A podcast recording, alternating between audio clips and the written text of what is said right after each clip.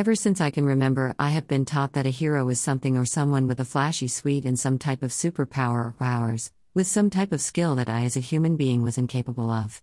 If only I had a cape to fly, the power of being invisible, the ability to see beyond, and did I mention the incredible strength to walk through buildings? I was brainwashed into believing that I was helpless, and that my survival would depend upon these superheroes saving the day, saving me, saving the human race. How could this not be so, if all I ever saw as a child were these action figures, sippy cups, blankets, and anything else that the market could get a hold of to influence my perception of what a real hero was?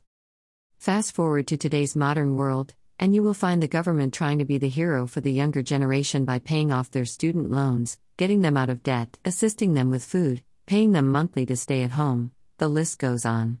Did I mention your crimes can be forgiven as well?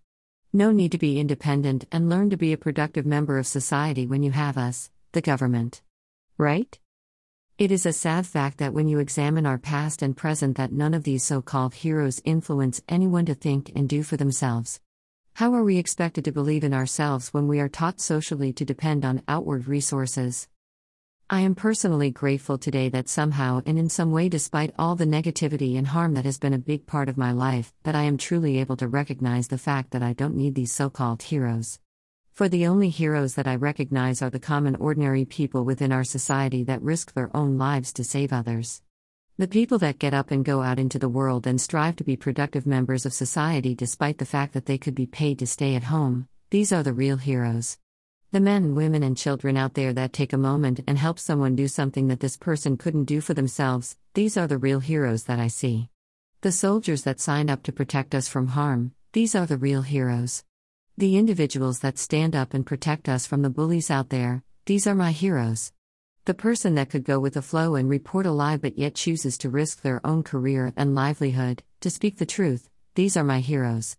The list goes on and on, but one thing you will notice is the fact that none of these have flashy outfits and special powers. These heroes are you and me. It is my true intention to bring some light onto this subject. One of the best inspirational quotes that I can relate to on this subject matter is the one that states, We can't change the world unless we change ourselves, by perhaps one of the biggest rappers of all time, Biggie Smalls. We can't change the world unless we change our way of thinking and doing.